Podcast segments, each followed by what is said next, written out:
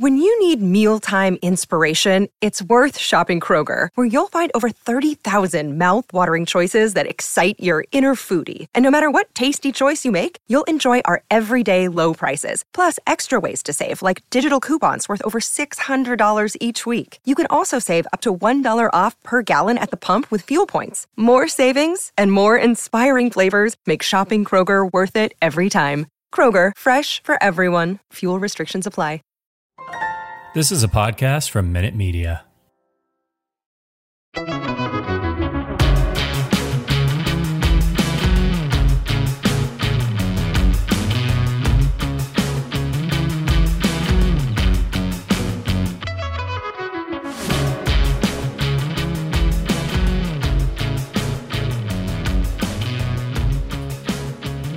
The Pirates and the San Diego Padres wrapping up a best of three series this Sunday, five to two.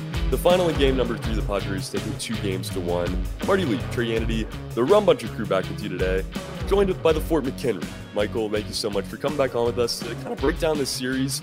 You know, just kind of hash it out. Not not one of our longer episodes today, but I'm really excited to just kind of talk about everything that went down. We saw Mitch Keller with another outstanding start today. Uh, you know, some positive headlines, some negatives ones too. Yoshi Tsutsugo still, you know, struggling to kind of figure it out here early on in the season. The bullpen has looked great in some spots and, and has struggled in others. So um, I'm just excited to hear your guys' thoughts on on the series with the Padres. Obviously, one of the the better teams in the National League. Pirates get one at least. Um, Mike, I know you just had a lot of post game there, so thank you for joining us for the post post game. Uh, but how you doing, man? What are your thoughts on on this past series? Uh, I appreciate it. Yeah, and it's it's a lot different coming on with you guys than um, with AT and T. But yeah, I mean, you think about over the last six games, you know, the, the pitching that you know the Pirates have had to see, and you know, kind of being into every game, you know, has been impressive to me. They've put together good at bats. One of the best pitchers I thought we've seen was the Ashby kid from Milwaukee. First time I've seen him. Guy's got an electric sinker, but just all that good pitching, and then you you know you're rolling into Detroit, Cincinnati. There's some really good hope that these guys can kind of turn the corner and throw out some wins uh, in kind of tandem. But we'll see. I, li- I liked a lot of things. Uh, I'm with you with Yoshi.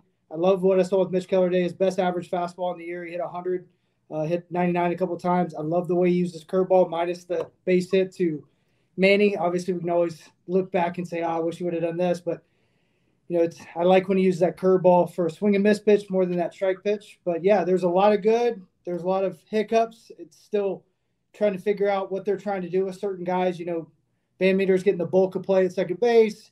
You know, Cole Tucker really just coming off the COVID list, gets thrown in right at shortstop. I thought Castillo would be right back in the lineup the way he's been swinging the bat. So there's definitely a lot of interesting pieces, a lot of things, and I know that they're kind of trying to do a lot of like moving pieces, figure some things out. But sometimes you just wonder, like, okay, what are they actually doing? And you want them to share a little bit more. Yeah, like you said, a lot of moving pieces. And one thing I would like to see, you know, you mentioned Diego Castillo. I just I don't see any reason for him not to be playing every day right now. Um, what he showed you in spring training, I realize his results this year have not been great yet, but at the same time, he's never looked over a match at the plate or anything of the sort. You know what I mean? That's that's big. If you're a young hitter and you're not looking overmatched at the plate, even if you're only hitting 260 or whatever it is he's at right now, most of the time the results are going to come because you belong in the major leagues. You're comfortable. So I would like to see you play every day. I think Michael Chavis is another guy. You got to find a way to get his bat in there every day right now. And one thing I will say that I really like they've been doing is since Jack Suwinski's been called up is let him play. Like this season's all about seeing what guys like Castillo, Chavis, and Suwinski can do and seeing if they could potentially be parts of your long term future. Let them play. Let them answer those questions. Give them three, four, five hundred plate appearances this season, and that's going to answer a lot more questions to the Pirates moving forward than you know rope a doping those guys around, getting them in and out of the lineup, and that sort of thing are going to answer for you.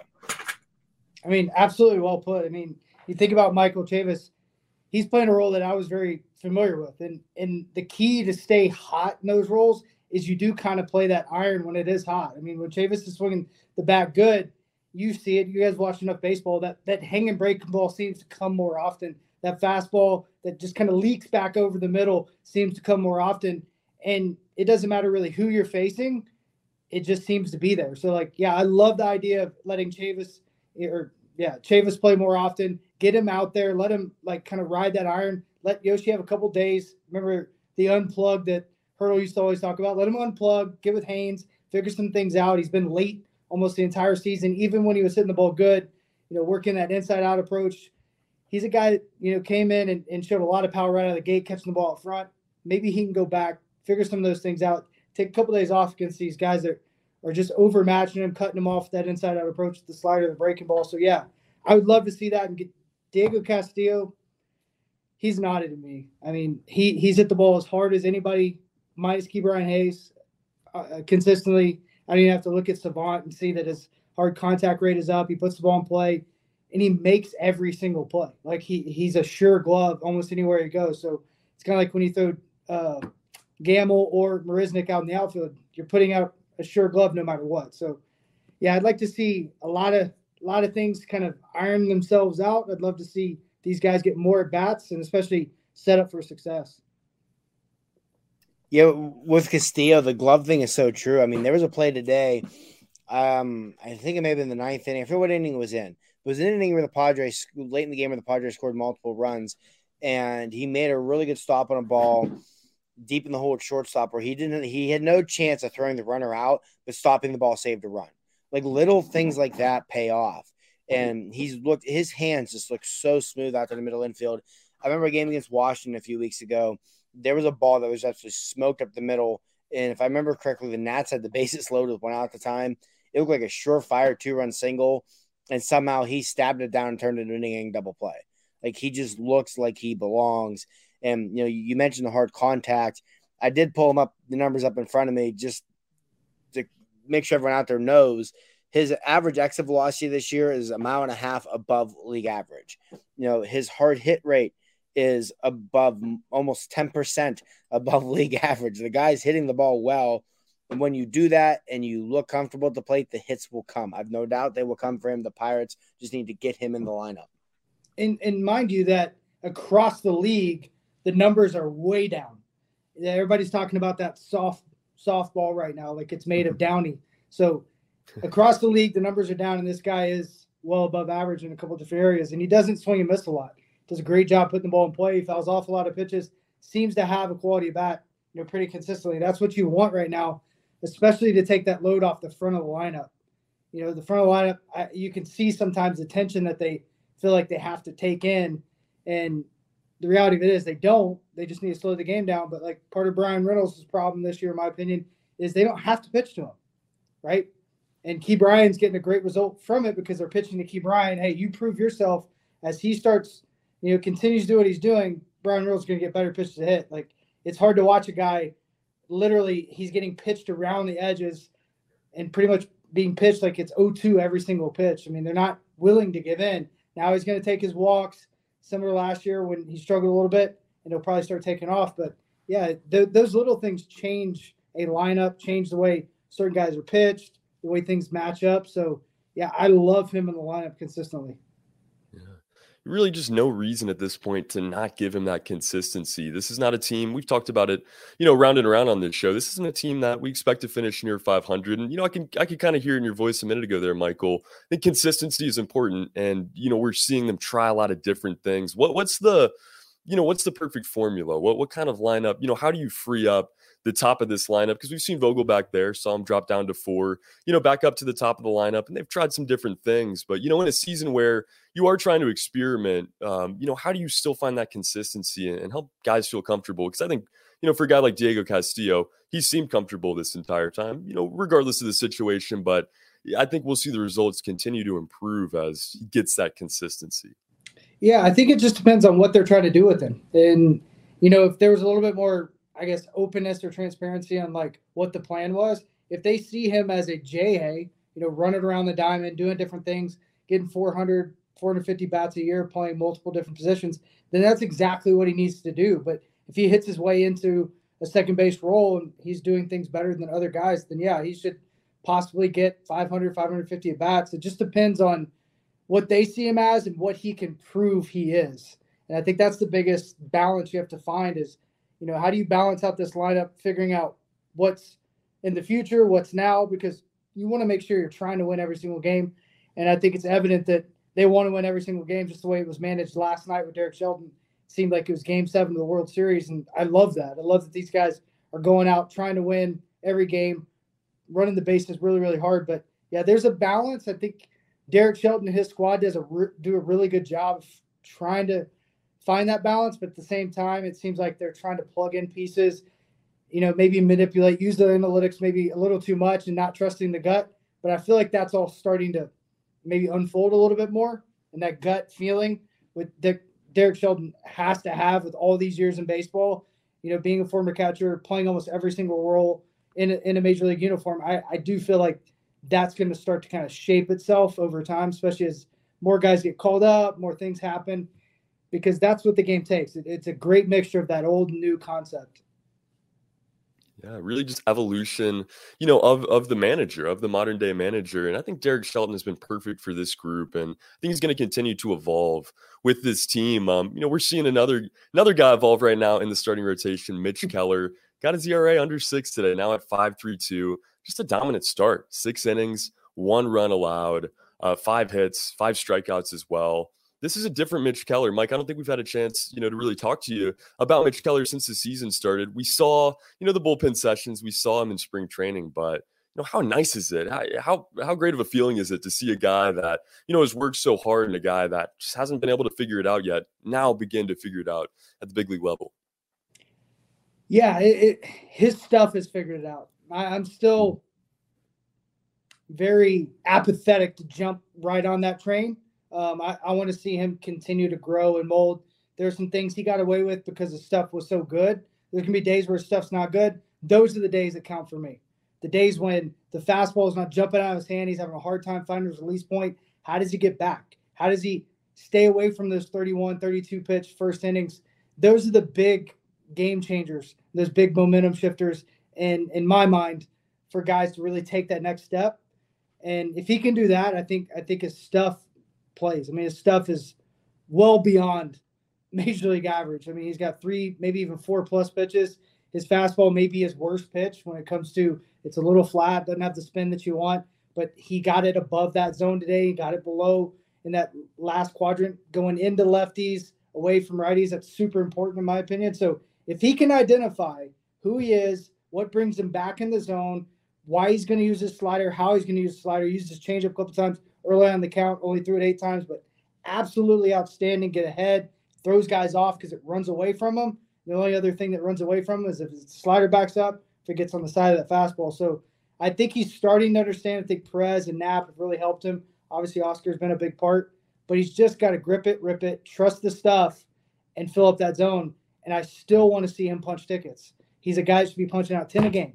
Like, no question about it. Like, you look at what Contreras is doing, they they they have similar stuff. Contreras' fastball plays different because he's throwing it uphill because he's a shorter guy.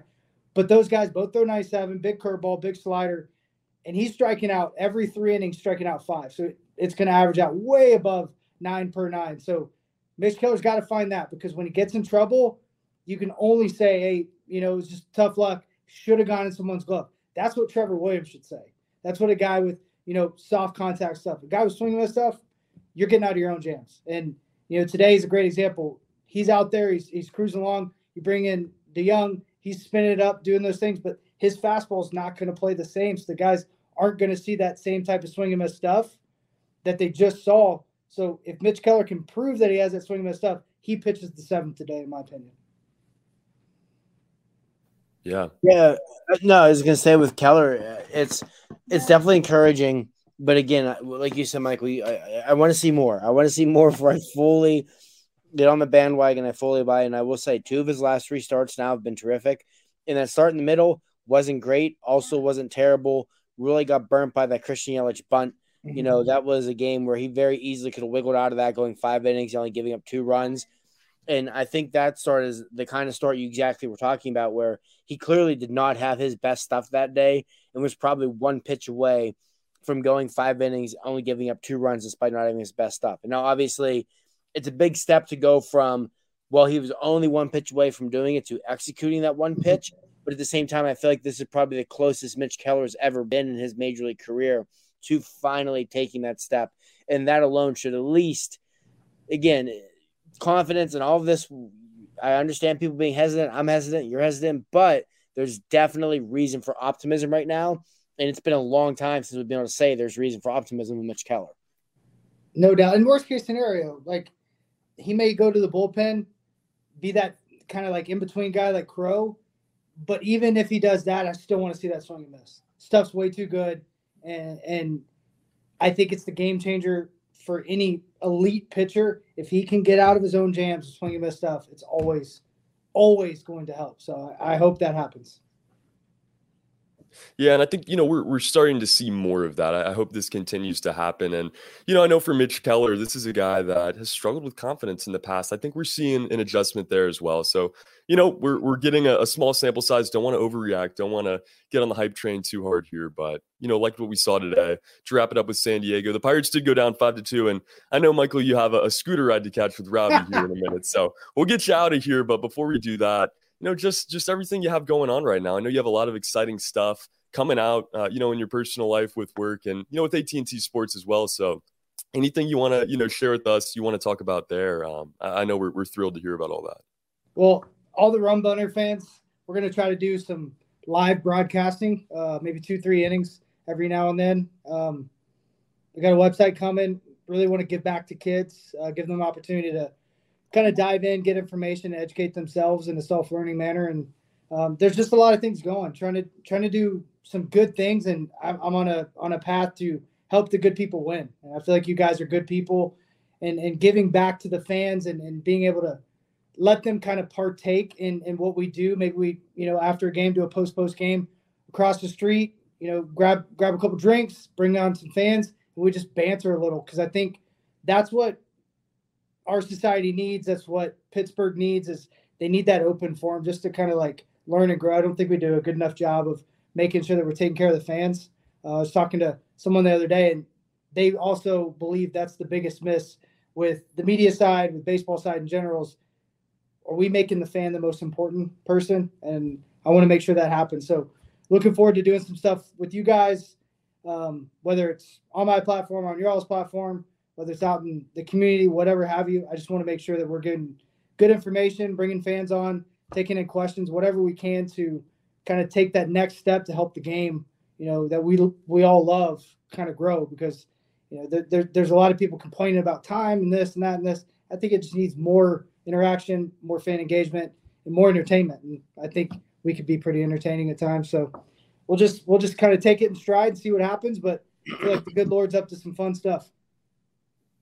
Man, I love it. Very well said, Mike. And you know, like you said, the fans are, are everything to what we do at Rum Bunter. Without you guys, you know, we're not able to, to continue to, to create content and post, you know, our, our podcasts, our articles, everything else. So cannot thank you guys enough for being here for all these episodes and checking out our website. And guys, if you haven't been to Rum Bunter in a while, you're going to want to go check all that stuff out. Noah Wright with a really nice article out this morning on the bullpen and, and how they can use some of these lefties. And of course, guys, recapping the minor leagues every day and everything else. So be sure to check all that stuff out. Mike, I know we're we're going to be talking to you here real soon, but just kind of your final thoughts, Ned, on the series, the the Pirates series to come with the Tigers and the Cincinnati Reds uh, into the weekend. Yeah, I'm excited about them getting a chance to play some teams that don't have just absolute flamethrowers, guys that you know come in and punch tickets. So they have a chance to maybe you know hit the ground running in, in Detroit. Get beat up in LA. They just you know kind of got a little bit of what we just got. So maybe they can really take take advantage of those two games and then roll into Cincinnati and do some work because Cincinnati's obviously struggling. I saw they're three and eighteen.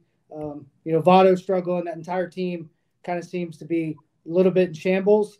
Take advantage of it. I mean, that's when you can look up middle May and we're 500, and then here comes super prospect team and and those those kind of like bonus point guys you could grab a hold of as they get designated because there's a lot of guys that are retiring or that are kind of lingering around that you know need a home and if the pirates stay afloat and i'm not going to get my hopes up by any any stretch of imagination but like the reality of it is they've played good baseball they continue to stay in the game if they continue to just kind of plug along there's no telling where they could be so these games are most important to me the games that you should win or could win you got to take advantage of because there's going to be plenty where you're going to be completely outmatched and if you win a couple of those you look up and like man we're a pretty good team I think about 18 and 19. You know, nobody thought much. They're right in the thick of it going into July. So that's that's my fingers crossed hope and whatnot. These guys play hard enough to to do it, so why not? Yeah, 13 of the next 16 are the Tigers, Cubs, and Reds. So the opportunity is definitely knocking for the Pirates to uh, rack up some wins. Like you said, I mean, Detroit's struggling. Cincinnati's probably the worst team in baseball. And the Pirates are what, four and two, five and two, something like that against the Cubs so far this year. So definitely opportunities there these next few weeks to, you know, win some games. Like you said, if you can get to the middle of May, be floating around 500. That's more than anyone would have expected to begin the season anyway. And, you know, at that point, they can set themselves up to have a better season than people expected. So true. So true some winnable games, guys, no doubt about it. The Tigers upcoming starting on Tuesday, and then the Cincinnati Reds, uh, I believe, beginning on Friday as well. So be sure, like I said, to check out Rum Bunter. And if you haven't followed Michael on Twitter, go find him at the Fort McKenry. If you don't follow us on Twitter, find us at Rum Bunter as well. Michael, I'm going to let you go get on the hot rod, Marty. I know you got game night coming up here as well. So we're going to get out of here, guys. Thank you so much for joining us for this Padres Pirates series breakdown. Until next time, let's go, Bucks.